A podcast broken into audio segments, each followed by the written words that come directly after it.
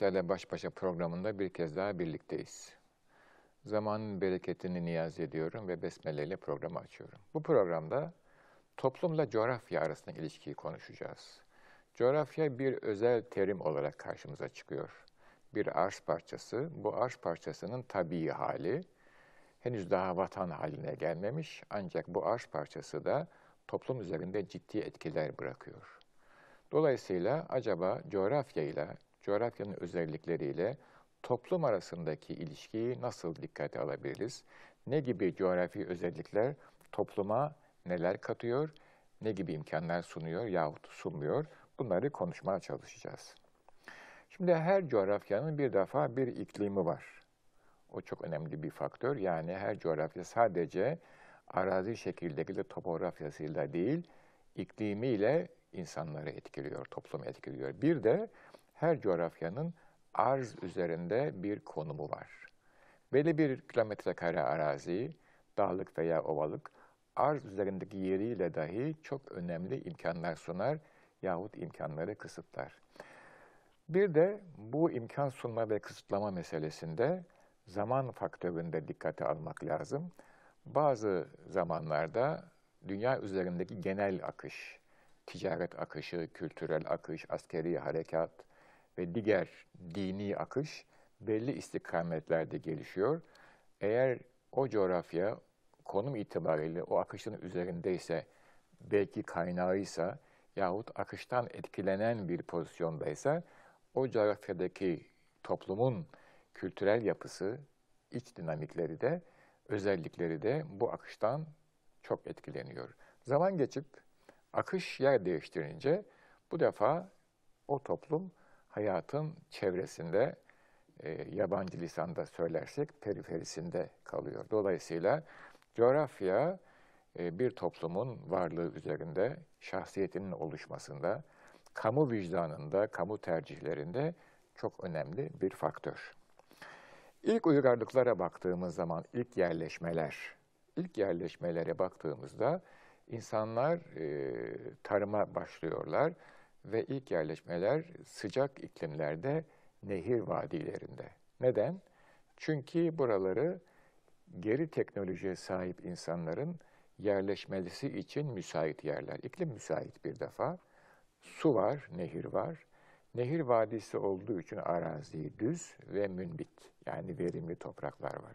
Dolayısıyla Mezopotamya'da yani Dicle Fırat Vadisi'nde, Hindistan'da Indus Ganj Vadisi'nde, Çin'de Sarı Nehir boyunca ve e, Mısır'da özellikle Nil Vadisi'nde bu yerleşmeleri görüyoruz. İlk toplumsal medeniyete dönük faaliyetler buralarda ortaya çıkıyor. Çünkü iklimin getirdiği, şartların getirdiği vasat çok müsait.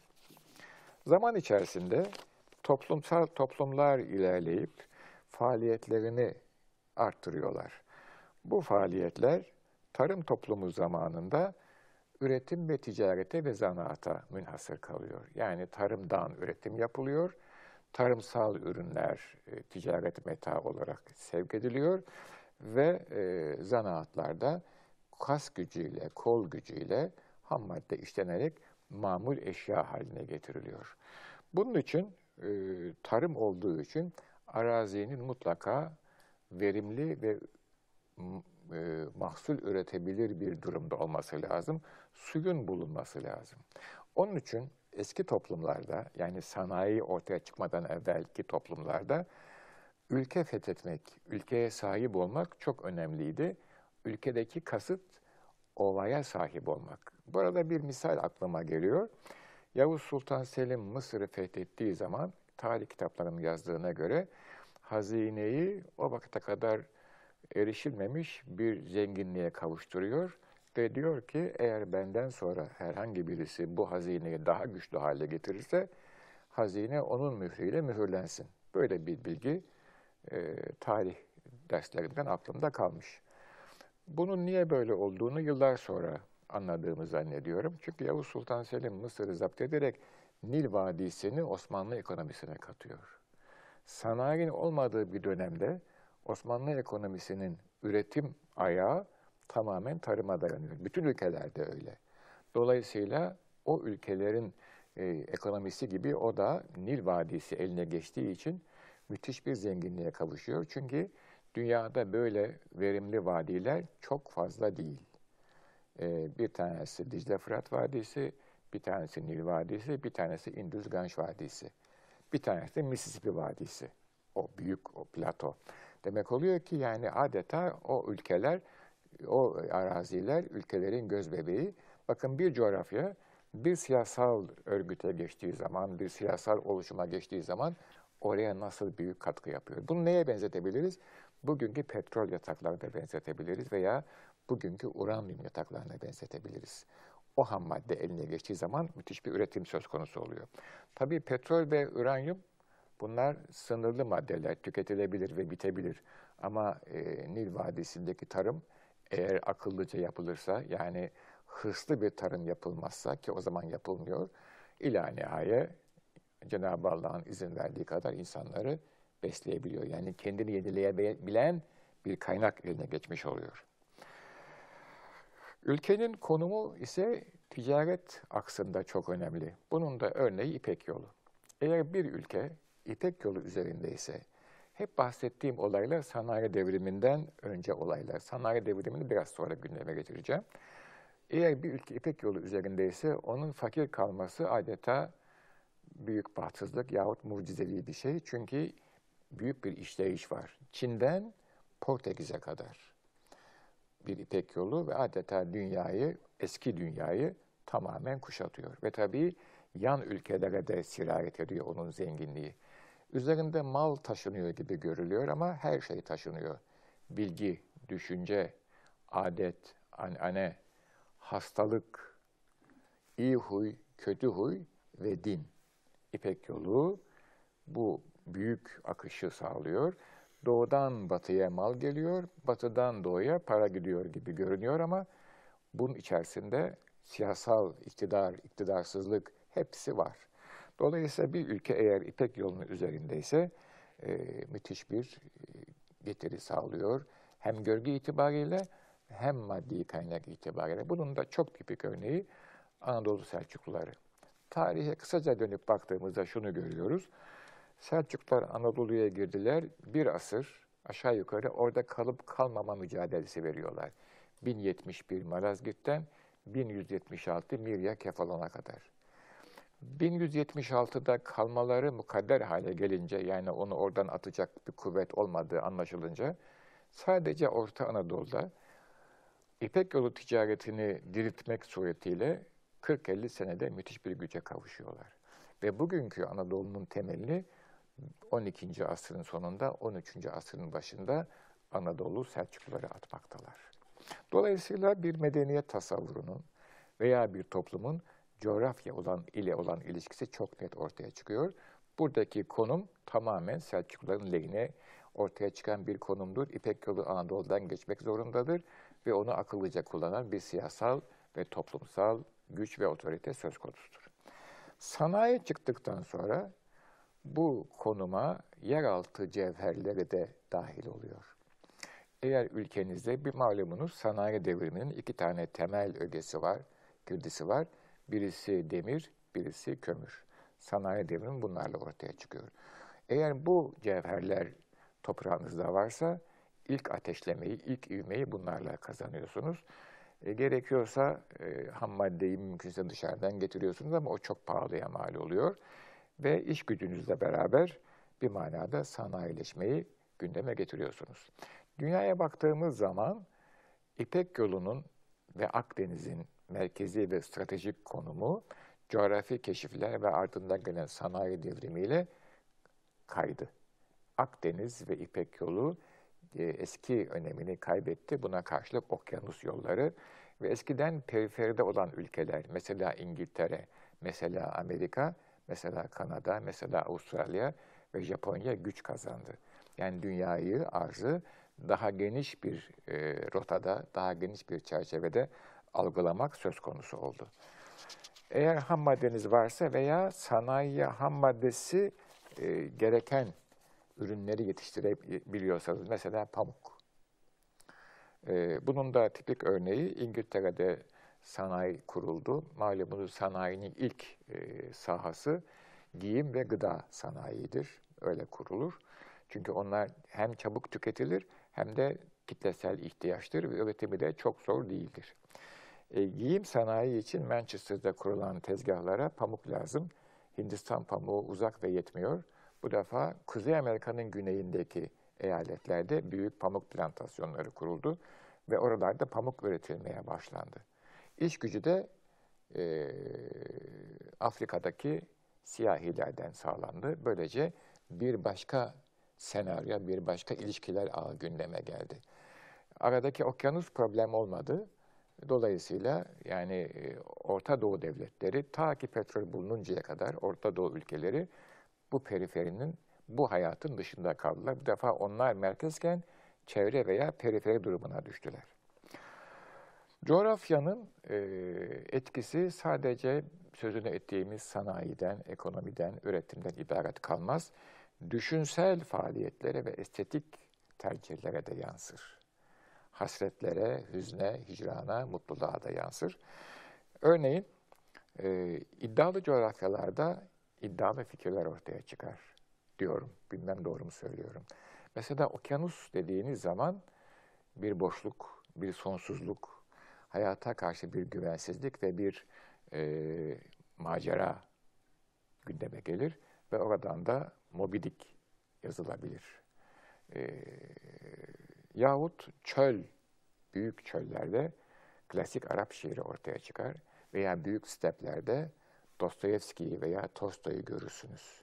Çünkü o büyük step veya o büyük çöl insana yine bir gök kubbe, zaman zaman lacivert, zaman zaman kapalı ve karlı, mamum ama göz alabildiğine bir sonsuzluk fikri. Çünkü coğrafyayı öyle görüyorsunuz ve sizde bir başka ruhi açılıma doğru yolculuk başlar. İşte bahsettiğim insanlar o e, Arap şiiri olsun, Rus edebiyatı romancıları olsun, onun e, ortaya çıkardığı insanlardır. E, bir başka boyut, e, her arzın kendine göre bir estetiği vardır, her coğrafyanın. Bazen hayranlık uyandırır, bazen korku ve haşyet uyandırır, bazen bir güvensizlik, bazen büyük bir huzur.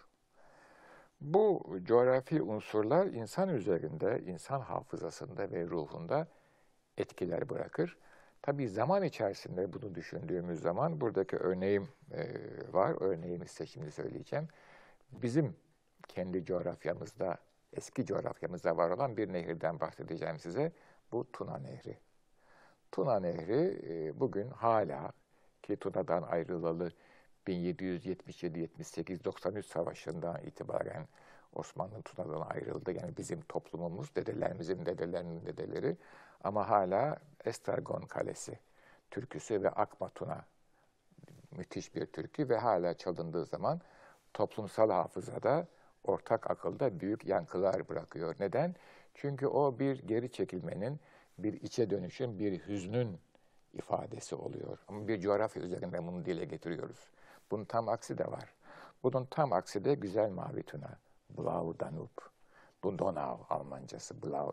Avusturya Macaristan İmparatorluğu Osmanlı tarihindeki Nemçe Tuna üzerinden e, bir müzik yapıyor. Strauss'ların birisinin bir, bir güzel valsi ve o da Mavi Tuna valsini yaparak kendi zaferini topluma mal ediyor. Efendim bu siyasi bir hadise doğru. Ama bu siyasi hadisenin toplum hafızasındaki yeri estetik müzikle beraber ortaya konan bu müziği yapan insanlar artık Türkleri nasıl yendik, efendim biz ne kadar güçlüyüz bunu söylemiyorlar. O tuna üzerinden bir estetik hazzı insanlara ikram ediyorlar. Bu hazzı bizler de hissediyoruz, duyuyoruz ama biz ruhumuzun bir tarafında Tuna'yı hiç görmediğimiz halde çoğumuz, Tuna'yla bir ülfetimiz olmadığı halde bir hüzün ve bir hicran hissediyoruz. Demek ki diyorum ben, o coğrafyanın o ögesi bizde uzun asırlar nasıl izler bırakmışsa, onunla hiç ülfeti olmayan nesiller dahi o sesleri işittikçe, o nehri hayal ettikçe e, etkileniyorlar, e, garip bir ruh haline bürünüyorlar. Coğrafya ile olan ilişkimiz, mesela dağlar da böyle Rumeli türküleri de böyle hatırlarsınız. Anadolu türküleri de böyle. Yemen türküsü de böyle. Demek ki her coğrafyanın toplumsal hafızada ve toplumsal estetikte bıraktığı bir iz, bir renk, bir tortu var. Toplumsal şahsiyet e, oluşurken bu izlerin, bu renklerin, bu tortularında çok büyük bir etkisi var. Nasıl bir Amerikalı ki bize göre tarihi macerası çok daha mütevazıdır. New York'tan özellikle San Francisco'dan ve güneydeki e, Florida'daki şehirlerden mesela New Orleans'tan çok etkileniyorsa, oralarda üç ayrı rengi görüyorsa, bir Fransız Paris coğrafyasından çok etkileniyorsa veya bir Alman kırlardan, bir Avusturyalı Tirollerden şarkılar söylüyorsa, bizde de e, böyle bir espri var. Tuna şarkıları var, Rumeli türküleri var. Neticede e, her toplum kendi coğrafyasıyla adeta inşa edilmiştir. Ya da toplumu inşa ederken coğrafya çok önemli bir yapı unsurudur diyebiliyoruz. Evet, şimdi yine e, klasik e, formatımızda soru faslına geldik. Coğrafya ile toplum ilişkisini konuşmuştuk. Bu konudaki açıcı suallerinizi, küçük tamamlamalarınızı beklemekteyim efendim. Buyurun efendim. Hocam ben müsaadenizle şöyle Tamam. bir sual yönetmek istiyorum. Efendim. İpek yolunun sadece bir ticaret yolu değil, aynı zamanda kültür taşıyan, Müthiş, taşıyan bir müthiş. yol olduğundan Evet. bahsettiniz. Hastalık Peki- bile taşıyor. Peki günümüzün İpek yolu nedir? Yani bu kültürü taşıyan, anneanneyi taşıyan girişimcilik midir, sanat mıdır, medya mıdır? Ve bu hani İpek yolu o zamandan şimdiki haline hangi süreçlerden geçerek gelmiştir? O değişim nedir tam olarak? O çok zor bir soru. Onu bilemem de günümüzün bana sorarsanız İpek yolu, kepek yolu bu e, şey elektronik iletişim. Günümüzün İpek yolu artık o ne taşıyor onu bilemiyorum. Ee, o e, elektronik iletişim e, onun ne vakti var, ne saati var, ne e, sınırı var. Eskiden develerle işte belli vakitlerde gelen ve belli merkezlere inen kervanlar varmış. Şimdi ise 24 saat açık olan bir yol. Ne taşıyor? Ee, genel manada söylersek, iyi niyetle bakarsak bilgi taşıyor, görgü taşıyor, malumat taşıyor. Görgü taşıyor mu? E taşıyor, hani birazcık taşıyor. Peki ne taşımıyor? Ee, Vallahi o ne taşımıyor ki yani. Ee, eksiğini şöyle söyleyeyim. Tabii bu bir itham oluyor ama ithamdan kaydırarak biraz daha yumuşak söylemeye çalışacağım. Acaba bu büyük yol, bu bir reel yol, sanal gibi görünüyor ama çok reel, insanları ne kadar lüzumsuz şeylerle, ne mertebede meşgul ediyor? Yani bu yolun içerisinde gelenlerden malayani tabir ettiğimiz eski tabirle ne olduğunu onu bilirsiniz, hissedersiniz. Ne kadarı mala yani ne kadar bize faydalı. Bu fayda meselesini e, ben kendi bulunduğum değer yargıları çerçevesinde söylüyorum. Malumunuz ömür sınırlı bir şey. Vakit o ömrün büyük nimeti ve geri kazanılmıyor. E, ben şahsen e, bu noktada belki gökyüzüne bakarak hayal kurmayı diyeyim biraz e, seküler olsun yahut düşünmeyi yahut tefekkür etmeyi tercih ediyorum. Ama siz etmeyebilirsiniz, çağımızın insanı etmeyebilir.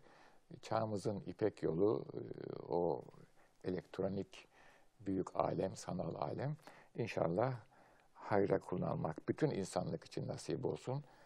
Şerler sıfır olmaz hayatta daima şer olur ama şerler e, azalsın e, ve setrol olsun inşallah. Biraz ortadan bir cevap oldu değil mi? Çok şey değil ama ne yapalım bu kadar yani. Efendim e, bu soruyu da kapatmak zorundayız. Yönetmenimiz işaret ediyor. Vakit tamam diyor. E, vakit de bir emanet. Biz de emanete sadakat gösterelim. E, aziz seyircilerimiz sizleri e, gönül hoşluğuyla selamlıyorum. Allah'a emanet olun. Allah'a ısmarladık diyorum efendim.